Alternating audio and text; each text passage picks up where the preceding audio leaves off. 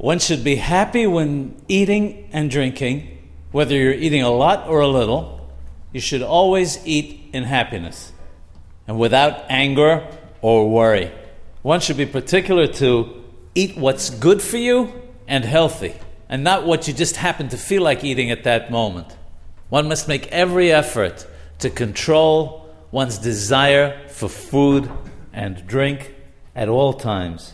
The Hachmei Musar tell us that when there is food and drink in front of a person, and the person has a great desire to eat them and drink them, but in order to afflict himself as a kapara, atonement for his sins, he doesn't touch this food or drink, it is considered as a great tikkun, rectification, in terms of making teshubah, repentance. In fact, it helps a person the same way a fast would.